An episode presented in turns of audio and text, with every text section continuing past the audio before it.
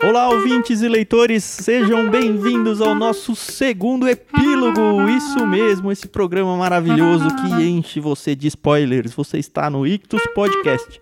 Se você não conhece ainda o programa Epílogo, é muito tranquilo. A gente pega um livro que foi indicado por um peixe grande, que aliás o peixe grande que indicou está aqui com a gente hoje. Esmiuça esse livro, desmonta ele de um jeito tão gostoso que você que não leu talvez não deva ouvir esse programa, ou pelo menos se você não se importa com spoiler, segue com a gente. Mas a ideia do programa é que você tenha lido esse livro e para ter uma oportunidade de conversar com pessoas que também leram esse livro, ouça esse podcast. Eu sou o Thiago André Monteiro, arroba vulgutan, você pode me seguir no Twitter, preferencialmente, também estou lá no Instagram, estou aqui, obviamente, com a minha grande amiga Carol. Tudo bem, Carol? Olá, Tan, tudo bem? E aí, pessoal?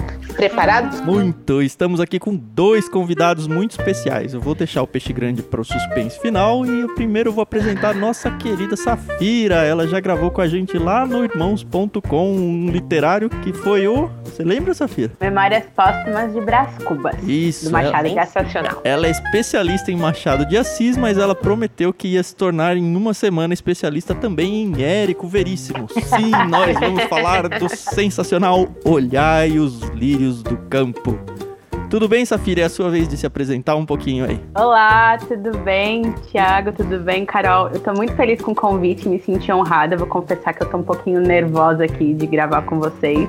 Mas muito é. obrigada pelo convite. E é um convite com um livro lindo, né? Que esse livro é incrível. Muito obrigada. O prazer é nosso, acredite. Bom...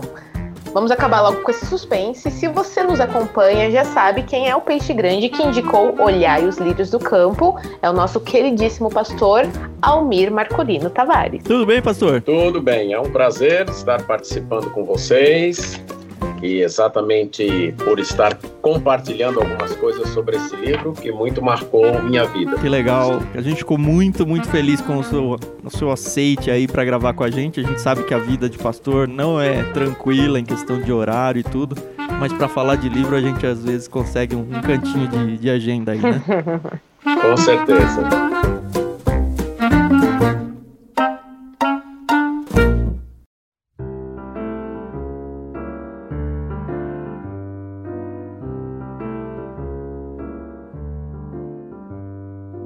Bom, a gente, antes de entrar no livro em si, a gente tem que... Aliás, antes de entrar no autor também, a gente tem que fazer o nosso dicionário, né? Aquela brincadeira onde cada um desafia o outro a usar uma palavra pouco usual dentro do contexto da nossa conversa. Você, ouvinte, além de se divertir, vai poder usar qualquer uma dessas palavras como código de cupom de desconto para se associar ao Clube Ictus em qualquer um dos planos. Com um desses cupons, você vai ter dez por cento de desconto na primeira mensalidade em qualquer um desses planos. Você acessa então clube ictus ponto com ponto b r, escolhe o seu plano, usa o cupom de desconto e se você está tentando usar uma dessas palavras e ela não está funcionando, provavelmente já saiu um episódio novo, porque essas palavras têm validade de apenas uma semana. Eu roubei um dadinho de um brinquedo do Lucas aqui para a gente fazer um sorteio prévio de quem ia fazer o desafio para quem.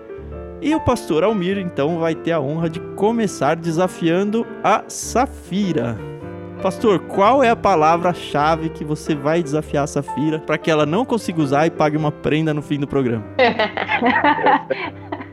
Eu tenho certeza que ela não vai pagar a prenda. A palavra é donaire. Donaire. Donaire. Tranquilo, pra né, você pastor? Que está ouvindo, é D de, D de Daniel, O, N de Nair, A, I, R, E.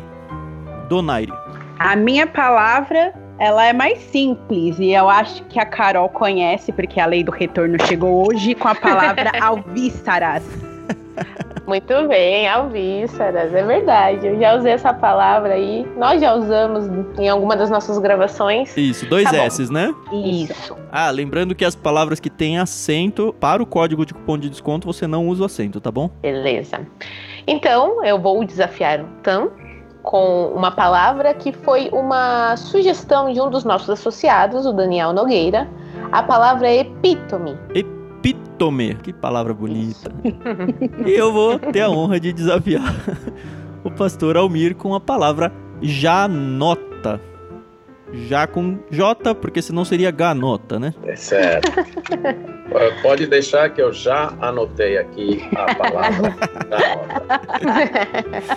Que legal. Bom, feita então essa introdução do dicionário, a gente pode então entrar para conversar um pouquinho sobre o livro. Mas antes dele, vamos falar um pouquinho sobre o autor, Érico Veríssimo. Vocês aí que são as especialistas das letras, fiquem à vontade, a palavra é de vocês. Como hoje nós temos uma convidada ilustre e que entende muito do assunto, eu vou pedir para Safira nos apresentar o Érico Veríssimo. Veríssimo, não sei. Como preferir. Então tá, eu vou falar um pouco do Érico Veríssimo. Ele tá incluso na questão cronológica da literatura, quando a gente faz aquelas divisões das escolas literárias. Ele está incluso na terceira geração, que é a ge- segunda, desculpa, que é a geração de trinta, né? Que é o romance de trinta, né? O realismo. Mas ele também é considerado por alguns estudiosos da literatura como tendências contemporâneas, porque ele é um escritor da segunda fase, mas ele é sulista, né? E todos os outros eram mais nordestinos. Uhum. Mas ele tem as características regionais, né? E aí o Érico Veríssimo, ele vai nascer, então, em mil novecentos e cinco, no século vinte. Ele era de uma família que era bem abastada, só que com aquela crise de vinte e nove que a gente teve aí no Brasil, a família dele, como muitas famílias ricas, quebra, perde muita grana. Então ele vai crescer entrando ali no proletário, mas vindo de uma família bem rica, e ele precisa sair desse olhar burguês. Uma das grandes inspirações aí do personagem do nosso livro vem dessa transição que a família dele passa. Sim. O Érico Veríssimo, ele vai ganhar notoriedade justamente com esse livro, Olhai os Lírios do Campo, porque é um romance que ele é um pouquinho fora do que estava habituado naquela época. Uhum. E aí é onde ele cresce e se torna escritor profissionalmente por causa disso. Ele ganha, em mil novecentos e cinquenta e quatro, um prêmio chamado Machado de Assis, da Academia Brasileira de Letras. Ah, e ele era um coisa. cara muito fã do Machado de Assis, então pra ele foi uma honra, né? Quem será que não é, né? E mais pra frente ele ganha um outro importante prêmio literário aqui no Brasil, que é o Prêmio Jabuti, por causa do último, um dos últimos livros dele, que é O Senhor Embaixador. O Érico Veríssimo, ele passa na juventude dele, inclusive que é quando ele escreve esse livro, pela ditadura Vargas, pelas revoluções da década de trinta... E uhum. depois, mais pra frente, ele vai passar aí pela Segunda Guerra Mundial, pela ditadura militar. Então, por causa desses ciclos de crises políticas com a democracia, ele vai ter um olhar bastante triste para a liberdade, para o ser humano. E aí, inclusive, quem tem o livro que veio no box de vocês, que é da Companhia das Letras, Sim. tem a, o prefácio dele, que ele vai ser super pessimista com o livro, né? É isso Exato. que eu ia falar, ele diz que odiou o livro, que é o pior livro dele, né? É, porque na juventude ele vive um descrédito da democracia e depois ele passa, trinta anos depois, que é quando ele faz esse prefácio, numa segunda edição que ele vai publicar e tal, ele tá passando por algo muito parecido de novo. Então ele tem esse olhar assim, cara, não deu certo, vamos resetar, essa Olivia aí era muito utópica, essa transformação do Augusto não rola... Uhum. E é por isso que ele tem essa, esse olhar aí. Ele deixa pra gente depois o filho dele, Luiz Fernando Veríssimo, que também é um cara incrível na literatura. Não sei o quanto de vocês que estão nos ouvindo uhum. conhecem, mas ele é muito bom, puxou muito o pai. E o Érico Veríssimo, ele é muito subestimado no tempo dele. As pessoas não dão tanto valor pra ele, mas ele é incrível nas obras dele. E vocês experimentaram Olhar e os Lírios do Campo, perceberam como é fácil ler, né? Ele tem três fases de romance e a primeira e a última fase são as mais importantes. A primeira é o romance urbano, que é, é esse que a gente leu, né? E por uhum. último é o romance político, que ajuda muito na construção da história de Porto Alegre, do Rio Grande do Sul, porque ele traz muito dado histórico na construção da trilogia O Tempo e o Vento dele. Acho que é uma, basicamente isso que temos sobre Érico Veríssimo. Eu queria só falar algumas coisas assim, bem bestas. Como de costume, eu peguei o livro, fui lendo como se fosse um autor escrevendo nos dias atuais, né? Eu acho que é uma coisa que, uhum.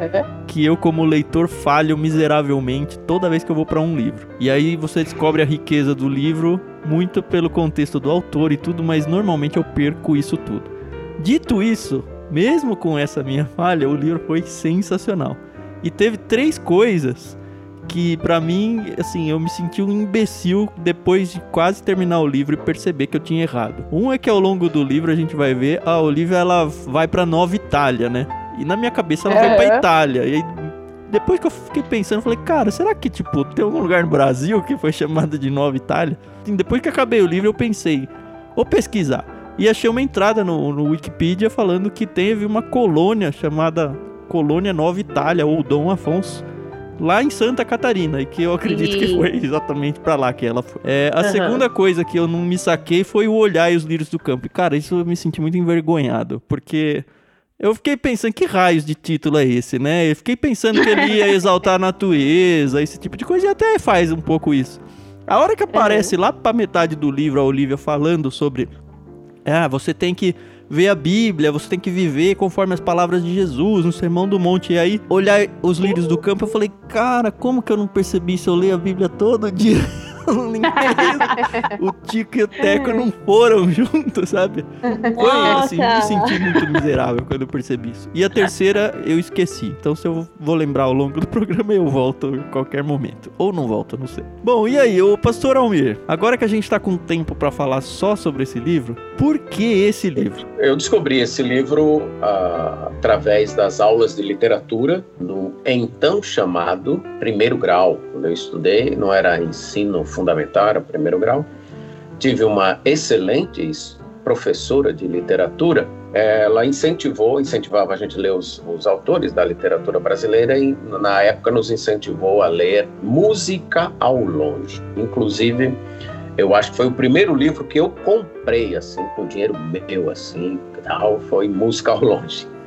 E aí eu me interessei, gostei, comecei a ler outros, veio Olhai os Lírios do Campo. E foi um livro que me marcou profundamente. Eu era um adolescente, com aquelas crises de adolescência, o que eu faço da minha vida, para onde eu vou, o que eu quero ser. E o livro foi uma placa de sinalização que dizia, não é por aqui, o caminho não é esse. O livro não me disse qual é o caminho, mas me disse qual não era, por qual caminho não devia ir. Então foi um livro que me marcou muito. Evidentemente que, relendo o livro agora, eu peguei muito mais coisa que na época eu não peguei, mas a lição que ficou para mim foi do que eu não devia correr atrás, o que, que eu não devia fazer com a minha vida, né? E atrás destas coisas. Foi o, o livro, então, que me marcou profundamente. E aí, quando você diz essas coisas, é ir atrás de fortunas, ou de carreira, Exato. Atrás de dinheiro e tal. Que tem tudo Exatamente. A ver com o título, né?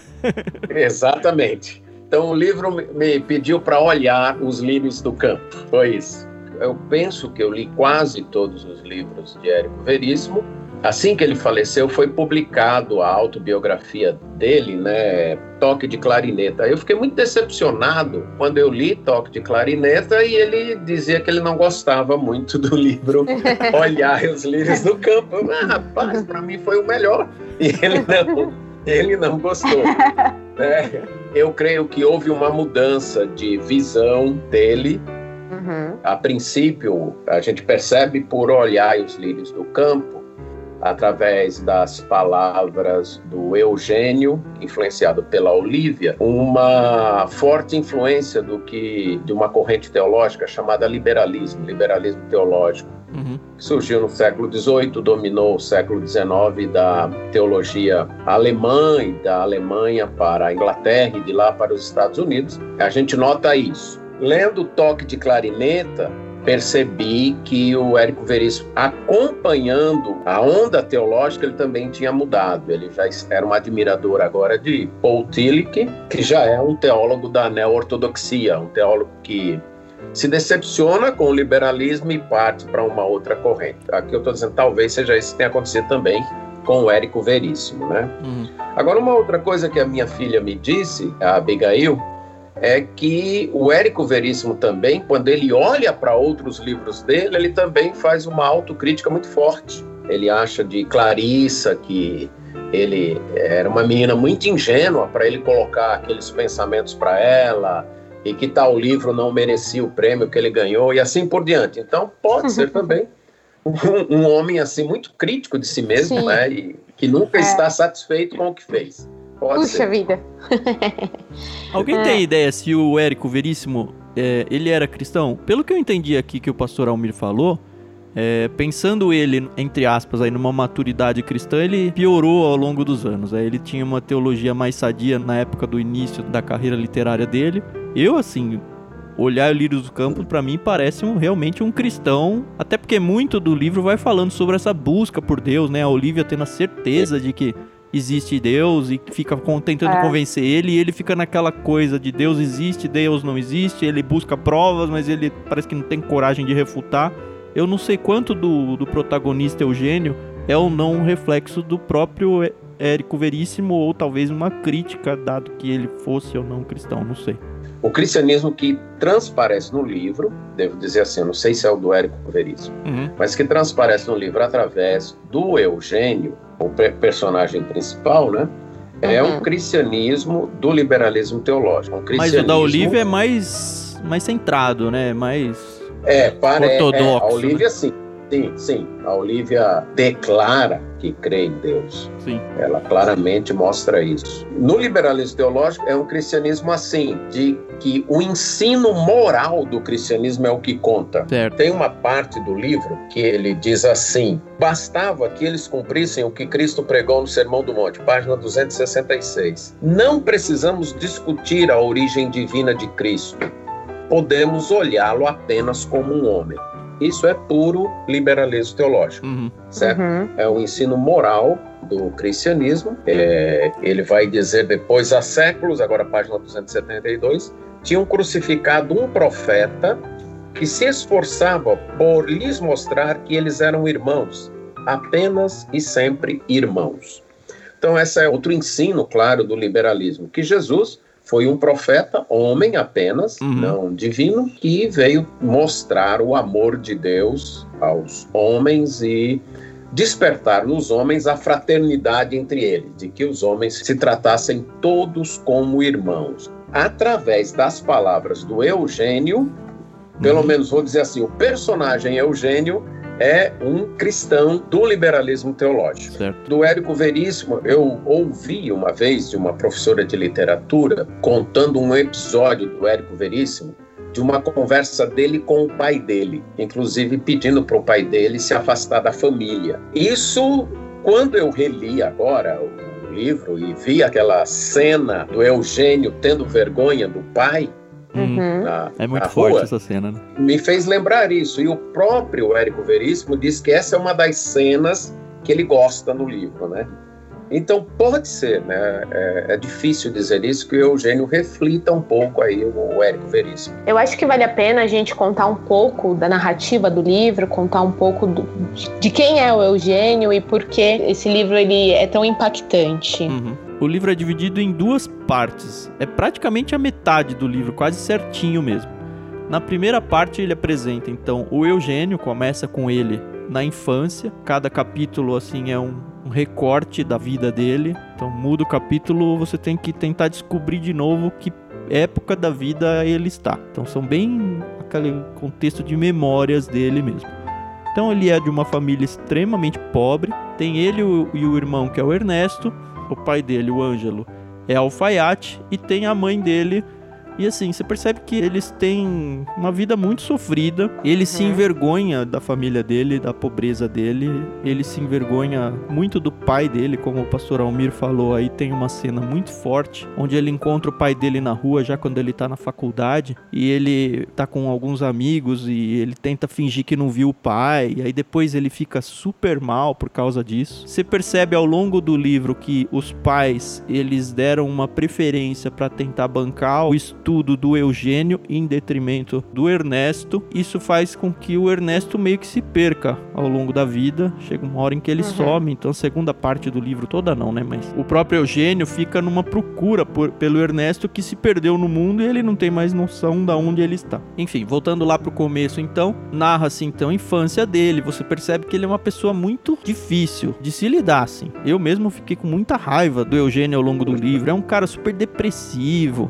Ele se deprecia o tempo inteiro. Você fala, cala a boca, ô, doutor Eugênio, vai. É, é aquela pessoa que parece o Hard daquele desenho do Lipe Hard. Não sei se você tem idade pra, pra isso, sabe? Ah, vida, sempre tudo ruim, todo mundo acha... Ó terra, ó céu. Eu tô num grupo de pessoas, as pessoas estão com certeza olhando pra mim e conversando alguma coisa ruim sobre mim, sabe? É só isso, o tempo todo. Enche o saco, na verdade, muito essa parte, uhum. porque você fica com raiva dele mesmo. E aí você percebe que quando ele tá na faculdade, né, que ele encontra uma outra menina pobre que ele não sabe muito sobre as origens dela, que é a Olivia. E aí começa isso. a ter um tipo de romance entre eles. Na verdade, eles começam como amigos... Eles começam uhum. a ter as primeiras conversas mais cabeças, assim, do livro. E aí eles começam a ter um romance. E aí alguém pode continuar, porque senão sou eu que vou falar. O que eu acho legal é que a Olivia, ela é bem o contraponto do Eugênio, né? Ele é todo, ó oh, vidas, ó oh, céus, né? E sempre tá em busca da, da satisfação pessoal, né? E ela não, ela fica calma, olha as estrelas, olha que lindo... E ele fica, não, você é muito irônica. Mas olha, o Eugênio é muito chato, gente. Desculpa Meu quem Deus. Gosta dele. Eu não suporto ele. Eu li esse livro. Quando o Thiago falou, vamos ler Olhar os Lírios do Campo, eu falei, vamos, mas se prepara, tá? Porque o protagonista, ele... Ele vai te, te fazer ficar muito melancólico. O Thiago falou que começa com a infância dele, né? Mas, na verdade, começa ele recebendo a notícia de que a Olivia está morrendo, né? É verdade. Então, ele tem que sair da casa dele. Ele mora numa propriedade rural. E ele tem que ir de carro para a cidade, para o hospital onde a Olivia está internada. E a viagem, ela... Pelo que eu pesquisei, dura mais ou menos umas três horas, hum. né? O, é, o... Nesse contexto, ele é médico, né? Apresenta logo de cara. Isso. Ele já se deu bem na vida, pelo menos financeiramente falando. E aí chamam o doutor Eugênio, porque a Olivia quer falar com o senhor e ela tá com a sentença de morte declarada. E aí, isso. venha logo pro hospital. É isso. E aí o legal é que você vai descobrindo, né, conforme vai tendo a narrativa, quem é a Olivia, qual a importância dela na vida dele. Eu demorei muito pra entender que eles tinham vivido um romance. Aliás, eu fui com a narrativa do livro, né? Mas é legal saber que, e já vou soltar logo esse spoiler, é que eles têm uma filha juntos. É onde tudo começa a pesar na vida do Eugênio, né? Isso, ele esse quer é o muito... grande plot twist do fim da primeira parte, né? Que ele descobre Exatamente. Que ele tem a filha. E aí todo, aquele Eugênio todo melancólico, aquele Eugênio todo com aquela baixa autoestima, dá uma reviravolta. Aí começa a segunda parte do livro. É, mas tem uma coisa também, Carol, que é legal a gente falar na primeira parte, pra quando a gente for na segunda, essa transformação uhum. ser bem legal, porque na primeira parte, o Eugênio, ele tá querendo ascender socialmente, ele cansou de ser humilhado, ele tem vergonha da família, ele não consegue amar os pais, porque o Érico Veríssimo, ele vai criar um personagem protagonista que não dá, você não consegue gostar dele, Sim. você fica angustiado, fala, cara, uhum. que... Não acredito que ele é desse jeito. É, aí, eu só, pô, Safira, é... posso só colocar um pop-up do pai aqui? Porque pra mim, na primeira parte, o pai talvez seja um dos personagens principais. Eu tô na página vinte e seis, quando ele apresenta o pai.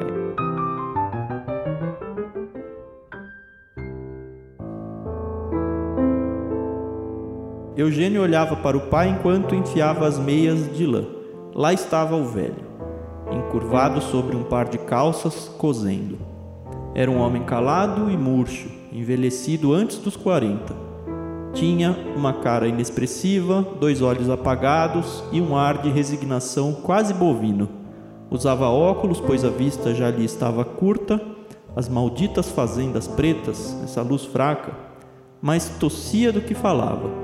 Quando falava era para se queixar da vida. Queixava-se, porém, sem amargura, sem raiva. Eugênio tinha uma grande pena do pai, mas não conseguia amá-lo.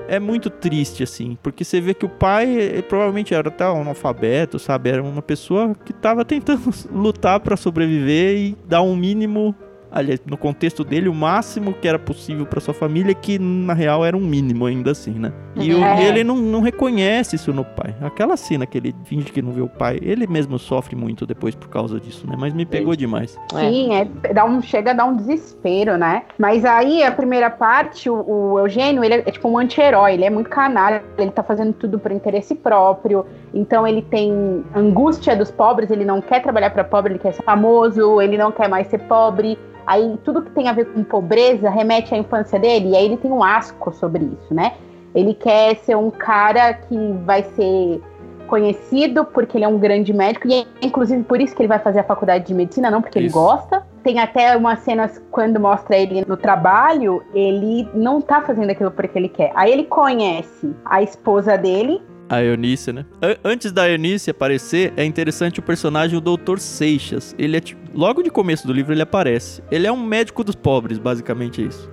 É um médico super pobre que atende todo mundo quase por misericórdia. Ele atende a família do Eugênio. E aí, nessa primeira parte do livro, ele fala: eu não quero ser um doutor Seixas. Eu quero ser um médico é. renomado. E aí, na segunda parte, ele, ele não... se torna amigo do doutor Seixas, né? É muito legal isso. Sim, melhores amigos. E a, o engraçado é que o doutor Seixas, pelo olhar do Érico Veríssimo, é o único que tem características humanas. O Érico Veríssimo vai fazer ele ser um homem de verdade. Ele é animado por dentro, ele tem reflexos, ele tem instintos. Ele é um personagem autônomo porque ele é médico dos pobres, porque ele quer, né? Isso. Uma coisa, uma autonomia própria. E aí ele conhece, então, a esposa dele, Eunice, casa por interesse. E a vida dele, o tempo todo ele não tá feliz, mas ele tá rico, que era o que ele queria, né? E ele é um cara totalmente pró do seu próprio umbigo. Esse Eugênio, por causa da Ana Maria e também por causa da morte... Ana Maria é a filha dele, a gente acho que não falou o nome dela. Por causa da morte da Olivia e a sua filha Ana Maria, ele vai ter uma transformação, uma metanoia que é muito louca na segunda parte do livro. Eu acho que depois que aparece que ele tem uma filha... É como se fosse uma alvíceras, né? Então, uh, ai, você finalmente fala, oh, ok, vamos ter um respiro aqui, as coisas vão mudar. Uma coisa nessa primeira parte é que ela ocorre, como a Carol falou, em três horas, praticamente dentro do carro. O livro começa no hospital, quando a enfermeira diz que a Olivia pediu para chamar o doutor Eugênio. Ele está passando um tempo na casa de campo, ele recebe a notícia, fica extremamente abalado, mente para a esposa, dizendo que foi chamado, era um caso que tinha a ver com o irmão dele. Sim. E entra no carro. E, e nessa saída, essa é uma técnica narrativa que eu admiro muito, não só nos autores, mas também em filmes, quando eles conseguem dizer muito, quase que numa cena só. Então é dentro do carro e o Érico Veríssimo coloca sua narrativa entre o que está acontecendo ali dentro do carro, é menos, uhum. e a memória. Então, toda essa primeira parte, a gente sabe pelas lentes do Eugênio. É a memória dele é. que vai contando tudo o que aconteceu, né? Desde a infância pobre dele, onde, apesar de ser filho de um alfaiate, ele não era nenhum janota, certo? Uhum, e ele uhum. prossegue aí na, contando e ele relembra. Não tem lembranças alegres. Não sei se vocês perceberam isso. Sim, as lembranças sim, são todas tristes. Angustiantes. Angustiantes, essa é a melhor palavra. Uhum. São lembranças angustiantes. Então ele, ele é marcado por uma estima baixa, um senso de inferioridade, uma sensação de inferioridade muito forte. Uhum. E não é curada com a ascensão econômica e social. Ela permanece nele. Mesmo ele sendo o doutor Eugênio, genro do grande empresário, sendo rico, ele ainda se sente inferior, infeliz e angustiado. E é interessante e que ele... a Eunice, esposa dele, percebe isso hum. nele e se incomoda isso. com isso, né? Ela, de uma Sim. vez, num certo trecho do livro, ela joga isso na cara. Você é super depressivo, você tá sempre se depreciando. Você tem tudo uhum. de bom e não tá nem aí pra nada. Isso é sempre ruim a vida pra você. É, Sim. e ela fala que ela tenta curar o complexo de inferioridade dele, mas ela não consegue, porque é uma coisa impossível. Mas tudo isso do Eugênio é porque ele gasta a vida pra investir numa máscara do que as pessoas esperam de alguém. Não sobre aquilo que ele realmente é. Quantas vezes a gente não faz isso? Eu acho que é por isso que o Eugênio incomoda tanto a gente. Por exemplo, quando ele ignora o pai dele lá no começo do livro, é porque ele tá andando com um dos meninos que é o mais bambambam bam, bam do colégio, e ele acha o menino superficial, um tosco, mas ele quer andar com ele porque era bacana as pessoas, e, e fala nisso no livro, né? As uhum. pessoas olharem ele andando com aquele cara, olha só, mas ele achava um babaca, né? Uhum. E aí... Ele, quando ele começa a andar com a Eunice, a mesma coisa. Olha só, as pessoas estão me vendo com ela. Era, era importante para ele ter essa visibilidade. Então, Sim. ele está alimentando o tempo todo uma máscara daquilo que as pessoas querem. E não daquilo que ele realmente é. E é por isso que ele nunca está completo. Porque não é ele, né? É um personagem que ele tá criando o tempo todo pra agradar ali a alta sociedade que é mesquinha. Isso, tosca, como você e... falou, quantos de nós não fazemos isso da nossa vida, né? É. E é a graças a Deus tudo. Que Deus colocou isso na frente do pastor Almir a tempo, né, pastor? Graças a Deus mesmo. Foi de Deus mesmo, né, a leitura desse livro. Esse desejo de ser grande aos olhos dos homens, né, de buscar o reconhecimento humano de forma... Isso é dito claramente no livro uhum. pela Eunice, para o Eugênio, uhum. e pela Olivia, numa carta, naquelas cartas quando ela estava na Nova Itália, que ela escreveu, mas não mandou, e que ele vai ler depois. Ela vai dizer, né, que ele tinha uma sensação de inferioridade que te aleijou, que te aleijou a alma. Uhum. E você só escuta e vê os outros por essas lentes. Essas reações que nós temos, não necessariamente senso de inferioridade, mas qualquer outra reação, elas acabam se incorporando a gente, fazendo parte da gente. E no caso do Eugênio, o fez desprezar todas as pessoas que o amaram. Ele não se dava bem com o pai. A mãe era mais um tratamento dela servir a ele, certo? Não uhum. havia manifestação tanta de afeição. O irmão, vocês estão lembrados da cena em que saiu uma reportagem no jornal sobre o irmão que havia se embriagado, causado distúrbios, uhum. e ele lendo o jornal, ele grita com a família, ou ele ou eu nessa casa. É. O irmão uhum. vai embora e dali ninguém mais sabe nada do irmão, né? Isso... Deixa o pai triste, que morre sem saber o que aconteceu com o irmão. Sim. A mãe Sim. morre sem saber o que aconteceu com o irmão. Uhum. E a mãe pede que ele prometa, né, quando a mãe está para morrer, que ele prometa que ele vai atrás do, do irmão dele. Ele só vai depois, né? Eu estava conversando com Essa... a Carol ontem, que ela estava para acabar o livro, eu acabei nem falando. Mas assim, uma das coisas que eu, que eu fiquei esperando no livro todo é o reencontro dos irmãos. Porque na segunda parte ele coloca no jornal uma busca... E não vem, né? E aí, assim, pra quem chegou até o fim do livro, o Ernesto continuou perdido e tem até uma pontinha de esperança no final que fala, ah, parece que ele tá muito próximo e tal. E eu falo, ah, é agora, mas não vem. Simplesmente não. Ele nunca mais é encontrado. É, é muito triste mesmo. Segundo a minha filha, que também já leu vários livros, ela diz que o Eugênio aparece... Que no, o Érico Veríssimo tem isso. Os personagens de um livro... são levados para o outro. Sim. Né? O, Sim. o doutor Seixas já apareceu, num, acho que em um lugar ao sol, me parece, antes. É. E vai aparecer em outro. E o Eugênio também parece que vai aparecer no próximo. Saga, que eu não li, esse eu não li. E pode ser que ali tenha alguma coisa sobre o Ernesto, né? Não sei. É, eu não sei. Você sabe, ô Safira? Não.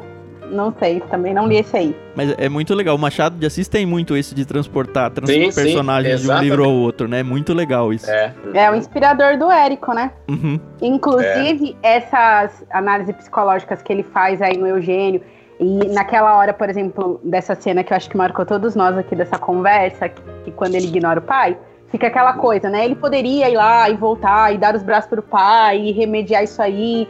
Vai fazendo toda essa análise do Eugênio, do caráter dele, né, dos complexos que uhum. ele tem, essa inspiração dessa análise psicológica que vem do Machado, né? Sendo assim, bem tocante, pra mim não é nem essa, essa é triste pra mim, quando ele ignora o pai, essa é triste. Sim. Ele, ele já é universitário, mas tem um comportamento adolescente. Sim. Né? Adolescente é que não gosta de, de se ver junto com os pais, né? É, não deixa o pai deixar na frente da escola, né? Me deixa na esquina. Exato.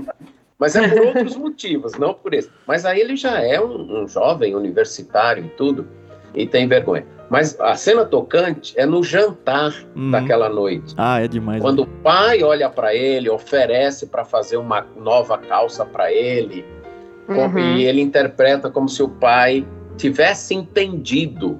Como se o pai estivesse com vergonha, pedindo desculpa veladamente, né? Exato. Oh, meu filho, não tem nada você não ter me reconhecido, ter me ignorado. É. Entende? Eu ainda continuo sendo seu pai e tudo. Essa atitude aí é... É, é duro. Nossa, ali fica com uma raiva é, é do, do Eugênio. Cara. É como ser ingrato. Meu é. Deus do céu. Exato.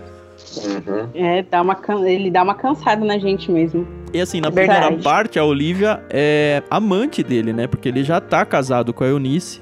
Tanto que tem uma hora que ele tá indo embora. Acho que na hora que ele tá indo pro hospital...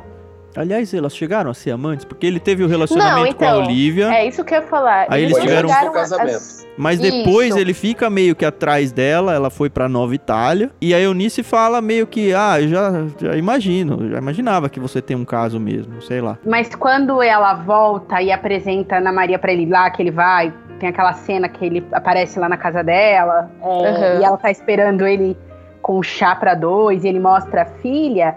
Dá a entender depois na continuidade que eles têm alguns encontros, que ele tem um leve convívio com a menina antes. Sim, de... sim. Ele tem. E a própria então, Olivia, ela corta isso depois, né? Ela fala, não, eu não sou uma pessoa disso, você tem que resolver a sua vida aí. É muito interessante essa ética dela, da Olivia, porque... A... Ela meio que sai pra Nova Itália pra é. se, se afastar dele, né? Pra mim ficou meio, é. bem claro isso. Há, há duas idas dela pra Nova Itália. Uhum. Eles se formam e logo após formarem começam a trabalhar juntos.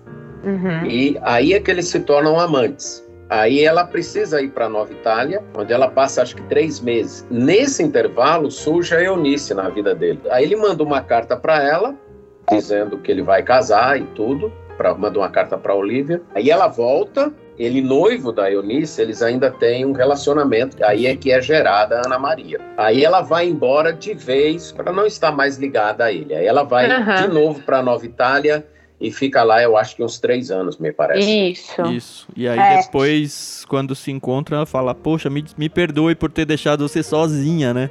E aí ela fala, quem é. falou que eu fiquei sozinha? A, sua, Exato, a melhor parte é. de você veio comigo. Cara, foi muito é, bonito isso. essa gente de apresentar a filha. E é mesmo porque ela podia ser toda amargurada, né? Por é, ter criado a menina sozinha até aquele momento, né? A Olivia é um anjo, né? É, o legal da personagem da Olivia é porque ela é uma mulher muito à frente do tempo dela. Ela tem hum. uma questão de ser muito livre, de ser muito completa. E na descrição, na verdade, né, que o autor dá pra ela, ela não é uma mulher linda. Não, aí. ele fala até que ela é, be... ela é feia. Ela é uma pessoa normal, né? Sim, né? Exato. Normalidade dela e pobre, pelo que a gente entende, porque a gente vê tudo a partir do olhar do Eugênio. E o Eugênio é muito egoísta pra perguntar sobre o passado dela, né? É. Uhum. Mas no, no final da página sessenta e sete, que... a gente tem aqui a descrição dele mesmo, né? Olivia era obscura e pobre, não lhe restava nem o recurso de ser bonita. É a lente do, do Eugênio. Do Eugênio, isso. Uhum. Antes deles terem certo. um relacionamento, né? A beleza interior dela acaba extrapolando e isso. ela começa a ser bela por fora pra ele.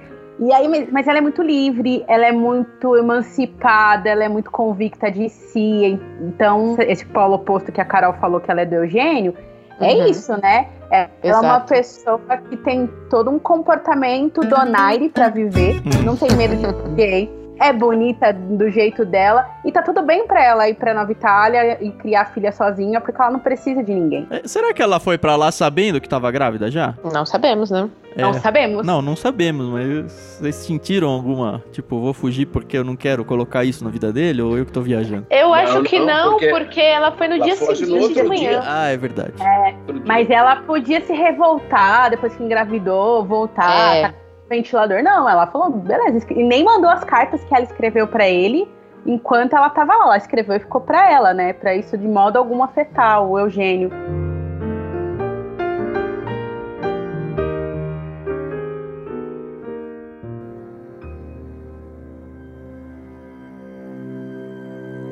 Uma noite, relembrando a Eugênio se odeia ao despedir-se de Olivia, o beijo que lhe deu foi mais cálido e demorado. Suas mãos viajaram pelo corpo dela num movimento inequívoco, mas ela mirou-o bem nos olhos e serena, sem ressentimentos, lhe perguntou: Eugênio, isso é absolutamente indispensável? Não, não era. Tinha sido um gesto irrefletido. Ele era um bruto. Ela tornou a beijar-lhe o rosto. disse-lhe que ambos agora procuravam algo de mais alto e, ao mesmo tempo, de mais fundo. Não haveria pecado nas relações carnais que pudessem ter. Acontecia que, nas circunstâncias em que se encontravam, elas apenas seriam uma pedra de tropeço, um motivo de novos dissabores, um desvio do caminho que se tinham traçado. Onde estava hoje o prazer das outras noites? A dúvida, o remorso se misturara a ele, desvirtuando-o. Agora precisavam pensar em algo de superior, de mais duradouro. Continuarem como simples amantes apenas agravaria a situação moral dele, impedindo ao mesmo tempo que ambos conservassem os olhos limpos para ver a realidade. O desejo enevoa o espírito.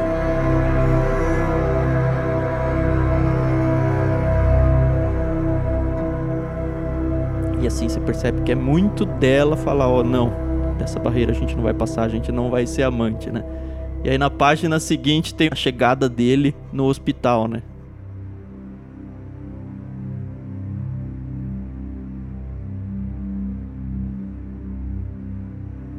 O alto estaca a porta do hospital, Eugênio desce com o coração aos pulos, a garganta seca, um amolecimento trêmulo a lhe quebrantar o corpo inteiro. Entra no hall, deserto. Em que quarto estará Olivia? Irmã Isolda, no segundo andar, lhe dará a informação. Sobe pelo lento elevador. Os segundos lhe parecem eternos. Ele agora tem medo de saber. O corredor sombrio do segundo andar, um fantasma branco. Irmã Isolda. Boa noite, doutor.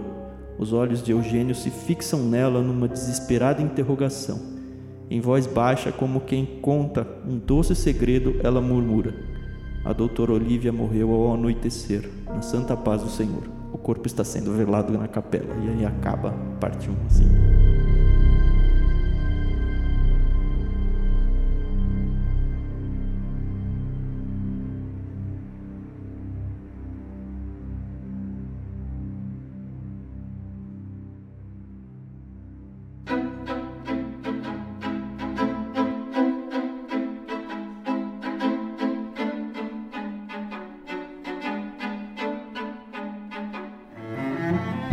Uma coisa aqui que na, na sua leitura se destacou, e é uma coisa que eu gosto do, do Érico Veríssimo, como na técnica narrativa ele transmite as ideias, né? Uhum. Uma, uma coisa da leitura, né? A gente lê livros por vários motivos, mas uma das coisas eu que tenho como ofício a palavra é ler para não só descobrir novas palavras, mas novas maneiras de usar, de contar.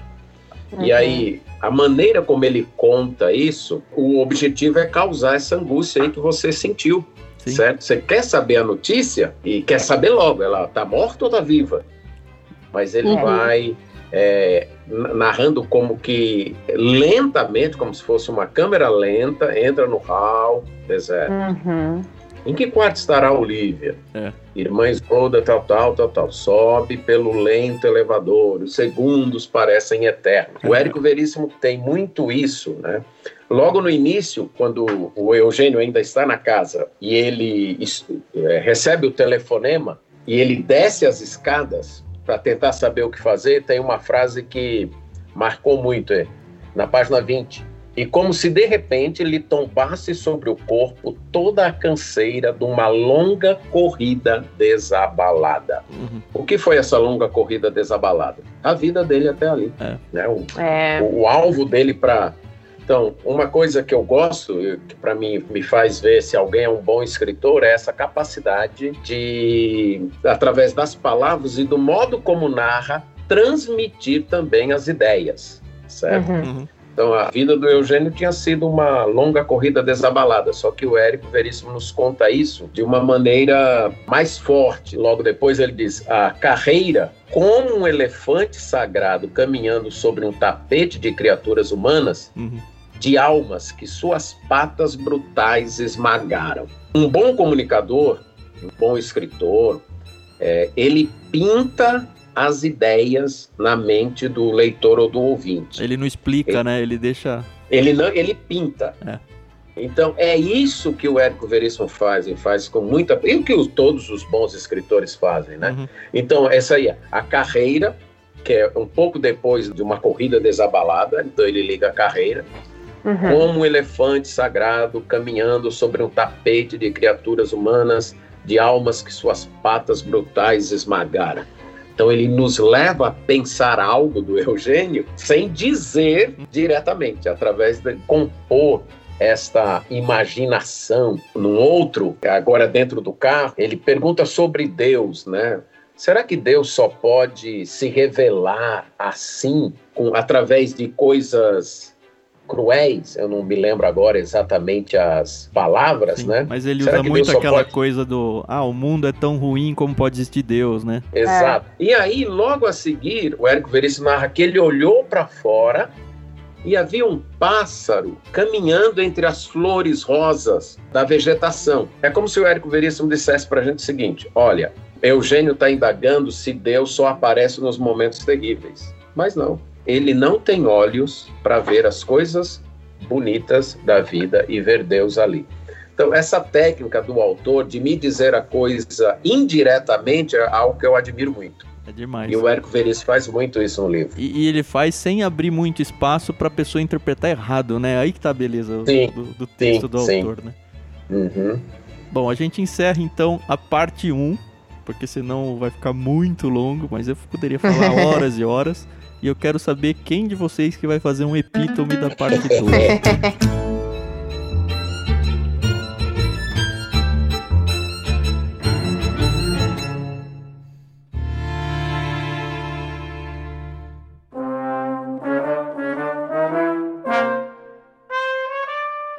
A gente, quando tem essa cosmovisão cristã e lê esse livro...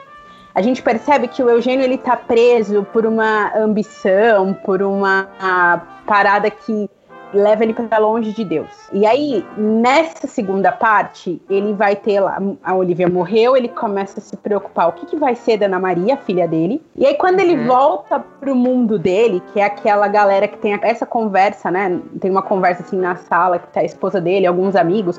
Tá o Felipe Lobo, que vai fazer o Megatério, é esse o nome? Isso, isso. É muito legal. Megatério. Ele vira um personagem, o Megatério, né? É muito legal isso. É um prédio, um super prédio de trinta andares, se eu não me engano, num contexto de mil novecentos e trinta, né? Então é como se fosse levantar um prédio de cem andares hoje, acho. É, sim, e aqui em São sim. Paulo hoje é natural esses prédios, né? Mas aí ele tá criando um Megatério e eles começam a trazer o Mussolini, o Hitler, o fascismo como um discurso bonito, de força. Eu vou aproveitar para abrir um pop-up aqui. É, essa parte que você falou da, da discussão do Mussolini, do Stalin, foi o capítulo catorze, que para mim foi muito angustiante, que é tipo... Isso. É, um, é uma conversa entre os ricos, e aí eles ficam falando as filosofias do rico, disso, de aquilo. E o Eugênio, tipo, tá na sala, mas não tá, né? E aí ele não participa é. em nada, ele fica olhando pra Isabel, a Isabel olha pra ele, mas ele tá com o ar perdido, parece que, cara, não tenho nada a ver com essa conversa. E aí, tipo... É muito estranha aquela parte toda. E aí, assim, no finalzinho desse capítulo, é... de repente... Deixa eu ver. De repente, como se só então tivessem descoberto a existência de Eugênio lá no canto afastado, Felipe lhe perguntou brincalhão. E você, com quem fica a Genoca? Genoca era o apelido do Eugênio, né? Com é. Mussolini ou com Stalin? E Eugênio se surpreendeu a repetir as seguintes palavras que ouviram uma noite dos lábios de Olivia. Antes de Mussolini e de Stalin já existiam as estrelas, e depois que eles tiverem passado, elas ainda continuarão a brilhar. Eunice voltou a cabeça para o marido e ficou a contemplá-lo com a testa franzida, cheia de surpresa, provavelmente pensando, quem é esse cara que falou isso? Cara, é... Pra mim foi a hora que eu percebi a virada na vida dele, assim.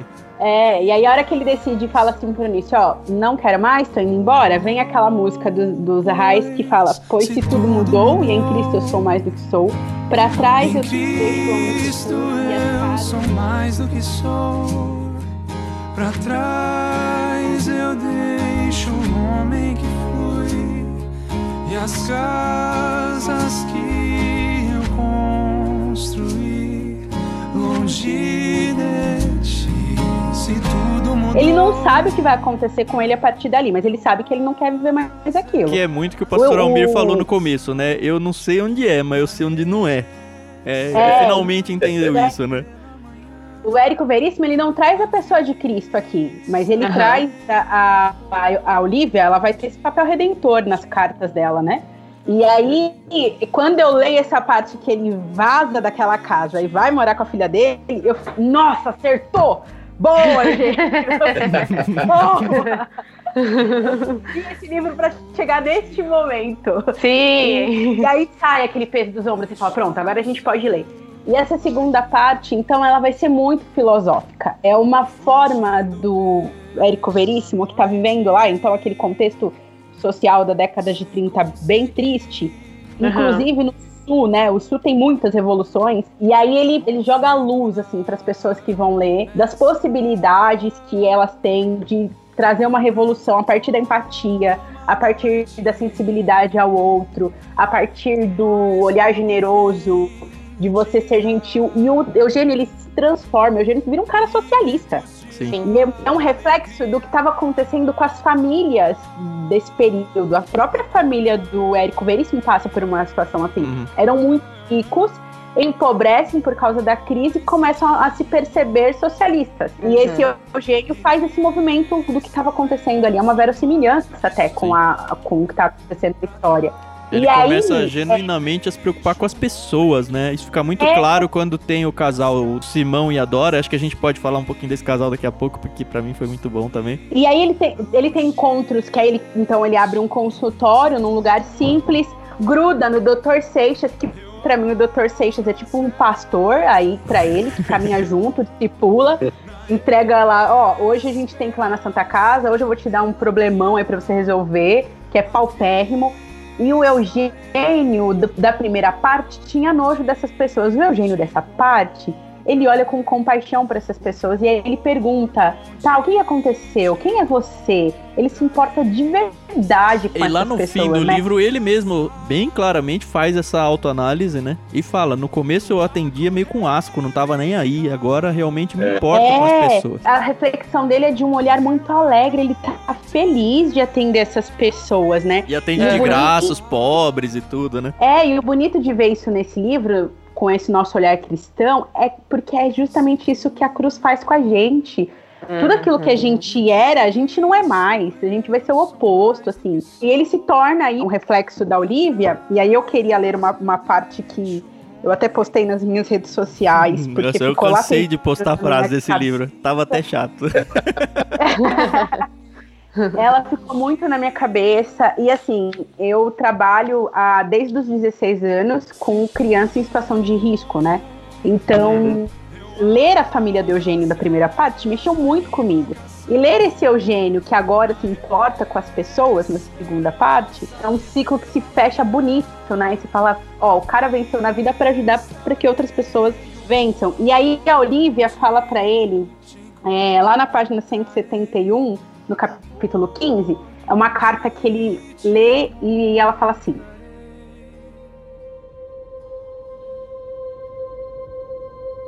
o dia mais importante da minha vida foi aquele em que, recordando todos os meus erros, achei que já chegara a hora de procurar uma nova maneira de ser útil ao próximo, de dar novo rumo às minhas relações humanas.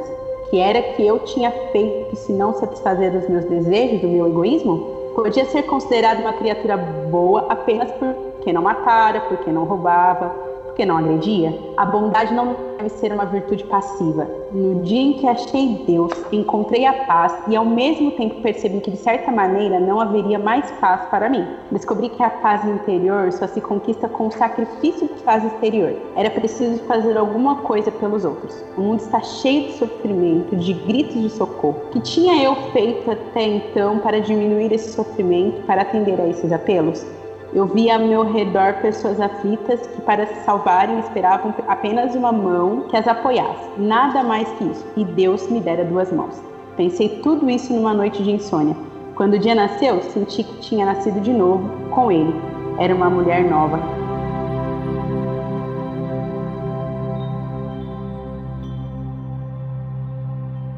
Cara, olha isso, gente. É. Melhor que muito tempo é. que eu já ouvi na minha vida. Uma experiência é. de conversão. É. Verdade, verdade. É. E uma coisa que eu acho interessante é que, num certo sentido, o que a Olivia foi na transformação do Eugênio, é, o Eugênio é em relação ao Seixas.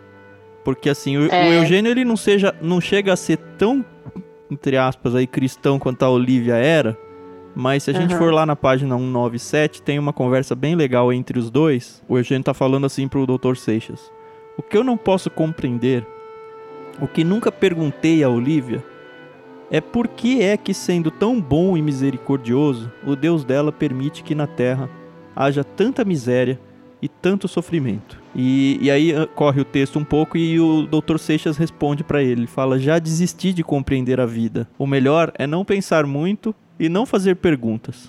Para quê? Quando a gente tem uma ferida, faz o possível para não meter o dedo nela.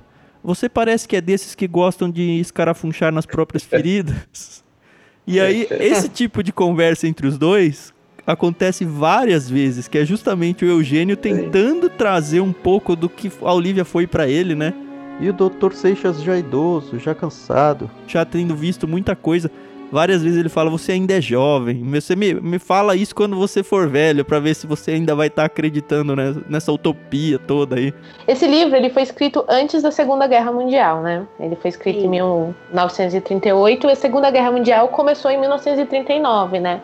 Sim. E eu achei, achei muito interessante, e eu até tive que dar uma pesquisada, porque na segunda parte, quando o Eugênio ele tá naquelas rodas de conversa, é, tem uma parte lá que falam muito mal dos judeus, né? Começa uhum. a falar que os judeus são a escória, que não são homens ou não são humanos, né? E eu falei, poxa, será que esse livro já tinha acontecido na Segunda Guerra Mundial? Porque no começo fala de uma guerra, mas depois a gente vai ver que é a Primeira Guerra Mundial na Europa. É. E aí tem a Revolução de trinta, né? Aí nós conhecemos o Simão, que é um judeu, um rapaz judeu pobre. E conhecendo o Simão, a gente percebe que ele não é mais aquele judeu ortodoxo e que ele fala muito sobre a perseguição que os judeus sofrem desde o início da história da humanidade, né? E você Sim. sofre junto com ele, né? Nessa conversa dele. Exato. E, e ele tá namorando comecei... a Dora, né? Que é filha do Isso. Felipe, que é o cara que tá construindo o Megatério e odeia judeus. Isso. Exato. Sim. E aí eu comecei a pensar, eu falei, peraí, deixa eu dar um tempo aqui, deixa eu dar uma pesquisada pra ver se tinha alguma coisa a ver, né? E como esse livro, ele... não vou dizer que ele foi um, uma espécie de... Ai, como é que eu posso dizer? Que ele anunciou que ia haver essa perseguição dos judeus, mas, se eu posso usar essa palavra, que engraçado, né? Porque em seguida teve uma guerra muito estranha, esquisita, e, e teve o Holocausto e toda aquela situação. Eu não sei como o Érico, ele se mas, viu... Carol, quando eu fui pra Israel, tá, a gente visitou o Museu do Holocausto lá. Eu aprendi muito lá que, um pouco antes da guerra, da perseguição ferrenha ali de, de Hitler e tudo, o mundo, principalmente lá na Europa, mas acho que deve ter tido muito reflexo aqui pro Brasil, o mundo todo fazia meio que uma propaganda de chacota dos judeus. É porque o nariz dele é grande, Sim. ah, porque a culpa dos males do mundo é dos judeus. E eu acredito que muita gente realmente comprou esse discurso, principalmente porque ainda não tinha acontecido o Holocausto, então não tinha aquela ojeriza que as pessoas têm hoje, no sentido de que, não, imagina, falar um negócio desse dos judeus. De fato, as pessoas estavam sendo convencidas pelo discurso é, ariano aí, de que, olha, uhum. os judeus são a segunda categoria, talvez nem humanos, ou tudo é culpa deles, eles são a escória do mundo, esse tipo de coisa, que é muito nítido no livro. Na, na fala do é. Felipe, por exemplo, é isso. E aí, como eu já tinha esse conhecimento dessa, dessa visita no museu, eu pensei, cara, esse, ah. é exatamente isso que o pessoal lá na Europa, contrário aos judeus, estava pensando. Era um pensamento uhum. da época mesmo. E que já vinha de muito tempo, certo? Já tinha na Rússia os pogroms contra os judeus. De onde os judeus chegavam, eles eram expulsos. Durante toda a Idade Média, ah, os judeus foram perseguidos. Uhum. Foram perseguidos, inclusive, pela Igreja Católica, tiveram os bens desapropriados, eles não podiam ter terras. E se você prestar atenção até no, na nossa linguagem, o verbo judiar, certo? Ele reflete uhum. esse preconceito que foi herdado. Então, esse preconceito contra os judeus é muito antigo. É o equivalente ao denegrir de hoje, né? Que as pessoas usam, né? Exatamente, uhum. exato. E uma coisa, agora uma coisa que eu pensei, lendo quando o Simão fala naquele encontro que ele tem com o Eugênio, em frente ao Megatério, que está o, o Simão e a Dora, uhum. que eu pensei foi o seguinte: se não houvesse o preconceito, muito provavelmente os judeus teriam perdido sua identidade. Uhum. Eles teriam se misturado com todo mundo. Como o próprio Simão estava tentando fazer, né? É verdade. Exatamente. É. Quer dizer, o preconceito é ruim, claro. Mas é a mão de Deus na história, né? Para preservar a identidade judaica. E você vê na história que os judeus não têm terra na época, né? Eles não têm o Estado, não tem nada. E não, o próprio Simão reclama época, disso. Tem uma parte que ele fala, se, se todos os povos se juntassem para destruir os judeus, pela quantidade de judeus que existem, seria muito fácil de fazer isso. Sim. No entanto, não acontece, Sim. né? É, mas foi, fez, me fez pensar e, poxa vida, né? Como você também estudar um pouco de história faz toda a diferença, né? Mas eu Sim. confesso que durante a leitura eu não tenho essa, essa gana de ir atrás das informações. Eu falo, cara, isso aqui deve, deve ser importante, mas aí eu prefiro continuar lendo.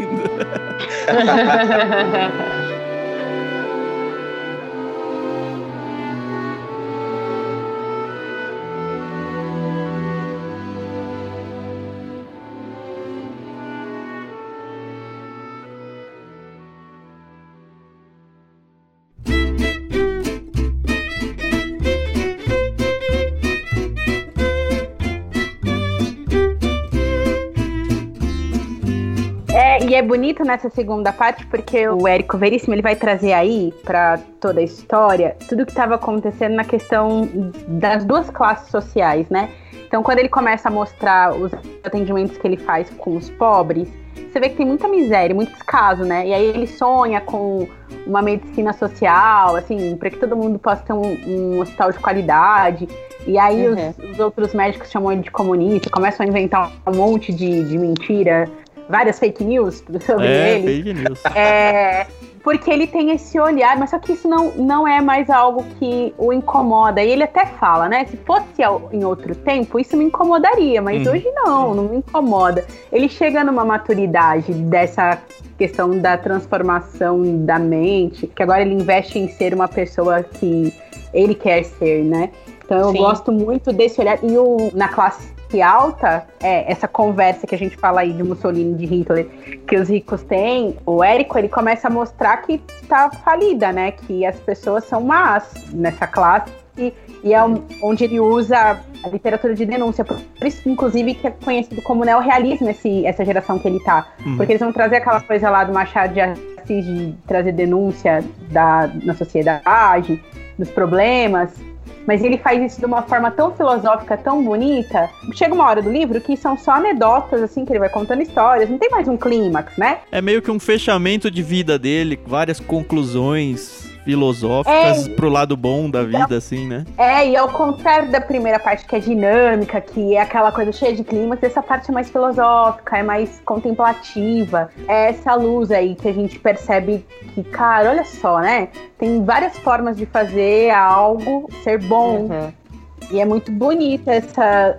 Eu gosto muito daquele episódio... Eu esqueci agora o nome do, do homem. Que ele vai na casa e, ele, e o cara acha que tá louco porque ele é decente.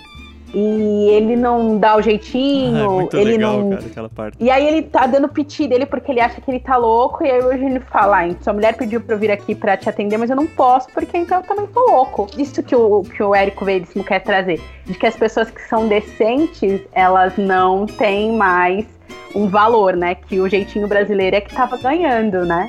É. Elas não se encaixam mais na sociedade. É. Eu achei muito boa. Posso ler? Ela é um pouquinho longa, mas, pode, mas vale pode. a pena. Estou com sessenta anos, seu moço, e sempre procurei ser um homem decente. Só de funcionalismo público tenho trinta e cinco na cacunda. Senhor, veja bem. Podia ser pelo menos chefe de seção. É, mas não sou. Outros mais novos passaram por cima de mim. Subiram e hoje estão ganhando o dobro do que ganho. Isso não é nada. Nunca perdi ponto. Só falta ao trabalho por doença grave. Nunca aceitei gorjeta. Acho que um funcionário tem obrigação de atender a todos com presteza. Que foi que arranjei com isso? Nada. Os espertos subiram, eu fiquei. Vá vendo bem. Aqui em casa, nunca tenho razão. Procuro ser bom marido, bom pai, mas quem foi que disse que me dão importância? Me censuram porque ganho pouco, porque não me aumentam o ordenado, porque não pego no bico dos chefes, dizem que não me mexo, que sou um banana, um trouxa, não sei mais o que. A hora do almoço e do jantar me azucrinam os ouvidos com conversinhas indiretas, disque-disques, porque a fulana tem um refrigerador, porque o cicrano comprou um auto, porque a filha não sei de quem tem um vestido assim ou assado. Um inferno. Metem-se em despesas, inventam modas e no fim do mês me empurram para cima do credor e eu é que tenho de inventar desculpas. Me desmoralizam na frente das visitas. Ninguém se lembra que eu ando com as calças lustrosas no traseiro, que trabalho como um burro, que não tenho vícios, que, que, sei lá. Fez uma pausa, suspirou de mansinho e depois mais calmo. Pois é, agora temos o, cara, o caso da Jandira.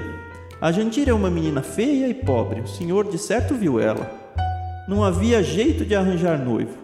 Um dia apareceu esse magricela, o seu licurgo, tuberculoso declarado. Eu fui contra o noivado. O senhor compreende, o rapaz está mal, é doente, ganha pouco. Casam e amanhã ele pega a doença na mulher, os filhos nascem uns chavecos e adeus, tia Chica. A miséria bate na porta deles. Pois quase me deram bordoada quando falei que não queria o casamento. Bom, isso não é nada. Converso com os meus amigos sobre coisas da vida. Eles pensam de um jeito, eu penso de outro. Eles acham que o mundo é dos espertos e dos velhacos. Eu acho que um sujeito precisa, antes de tudo, ser decente. As nossas opiniões nunca combinam. Me chamam de trouxa. E o pior é que me fazem de trouxa. Me pedem dinheiro emprestado e nunca mais pagam. Quando protesto contra alguma patifaria, eles dão risadas na minha cara e dizem que sou um tipo que não se usa mais. Um dia desses, lendo os jornais, a maluqueira do mundo, notícias de desfalques, roubos, incêndios, etcétera. Comecei a perguntar a mim mesmo se no fim das contas o maluco não era eu. Os ladrões andam soltos, sobem na vida, os caloteiros sem vergonha levam a vida de lorde, tem crédito em toda parte. É, eu estou louco. Louco varrido, seu moço. Cruzou os braços, entortou a cabeça e olhou para Eugênio com ar de interrogador. Como é que só aos sessenta anos é que eu fui descobrir isso? Mais um sinal que a loucura é da braba mesmo. Trajano fez uma pausa e soltou um suspiro. Pensei então num plano que estou executando tintim por tintim. Arrumei as minhas coisas, deixei em ordem os meus papéis e vou me meter num hospício. Tenho esperança de encontrar lá gente que me compreenda. Pode ser que na casa dos malucos um dia eu chegue a ser autoridade. Encontre alguém que me ouça, me atenda, concorde comigo. Eugênio sacudiu a cabeça sorrindo, bateu no joelho do homem e disse: Seu Trajano, me chamaram para atender o senhor, mas eu não posso. E por quê? Perguntou o homem com infinita doçura na voz e no olhar. Porque eu também estou louco. Cara, essa parte foi bom, demais, cara. Mano. Muito, muito bom. bom.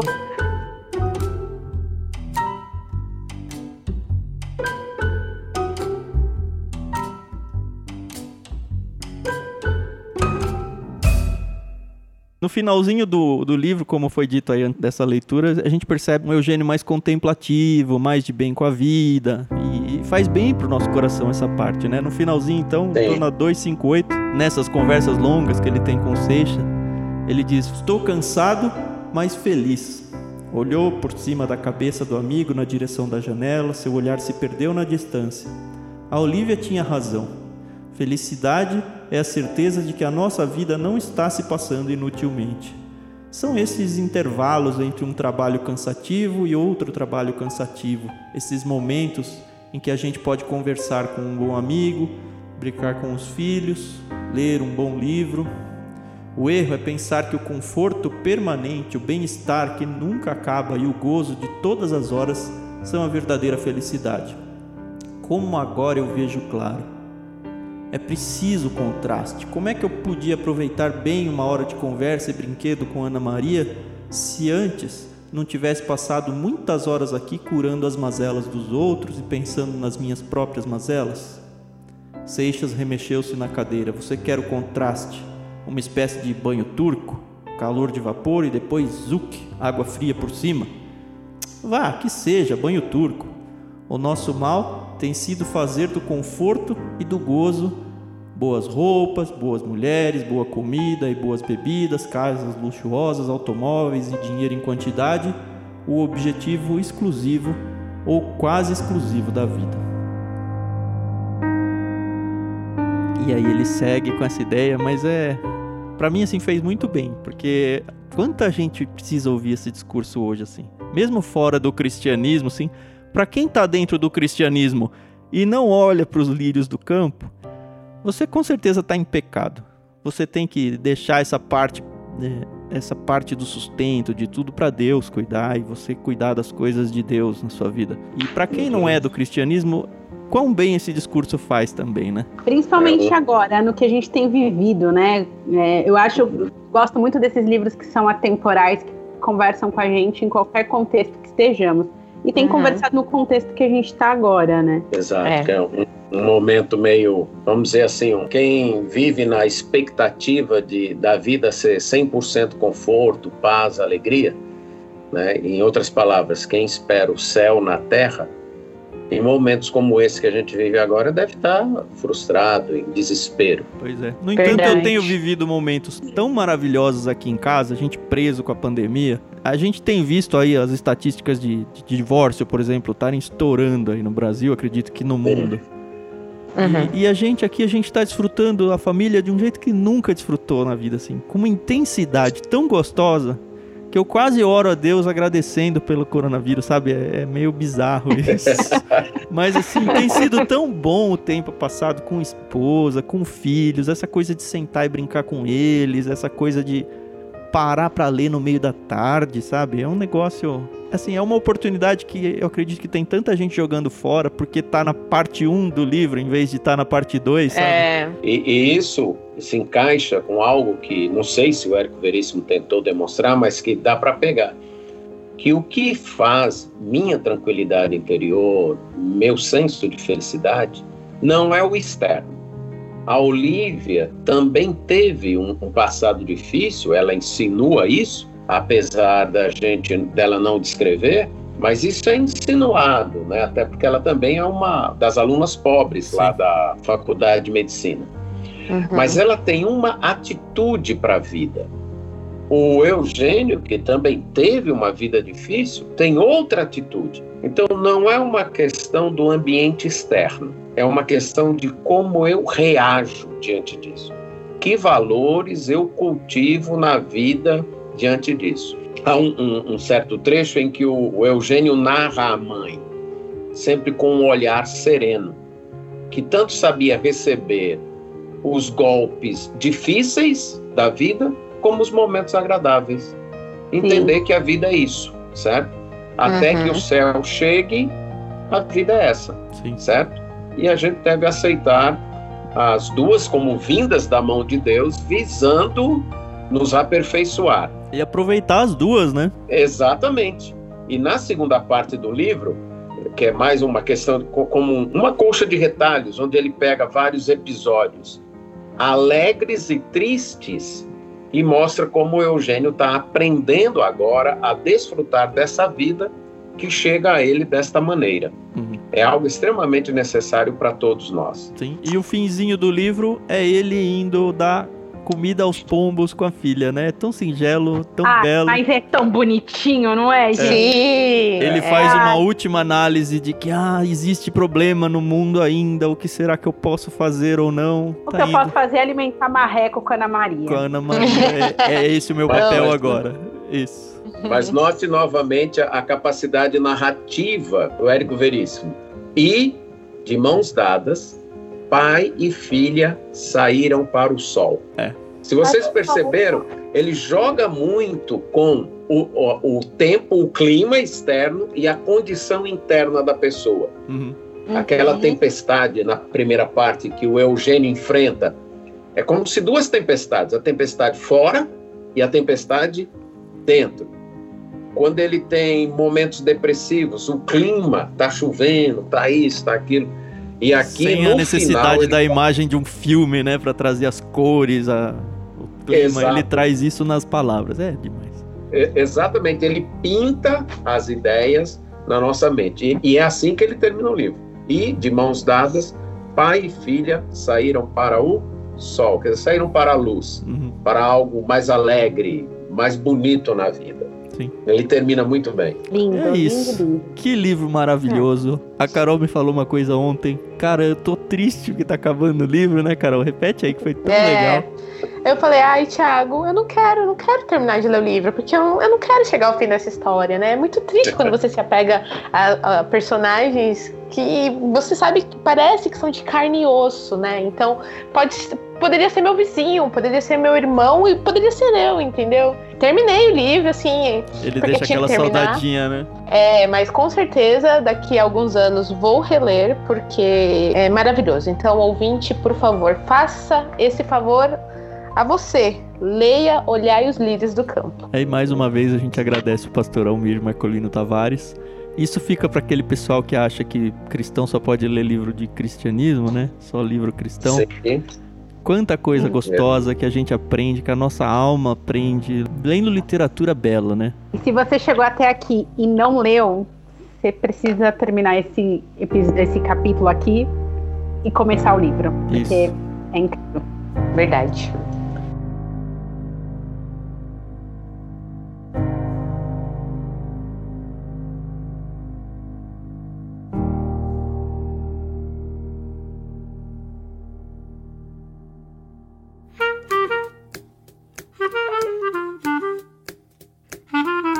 Bom, vamos aos finalmente então. Queria agradecer mais uma vez o pastor Almir pela presença aqui com a gente de novo.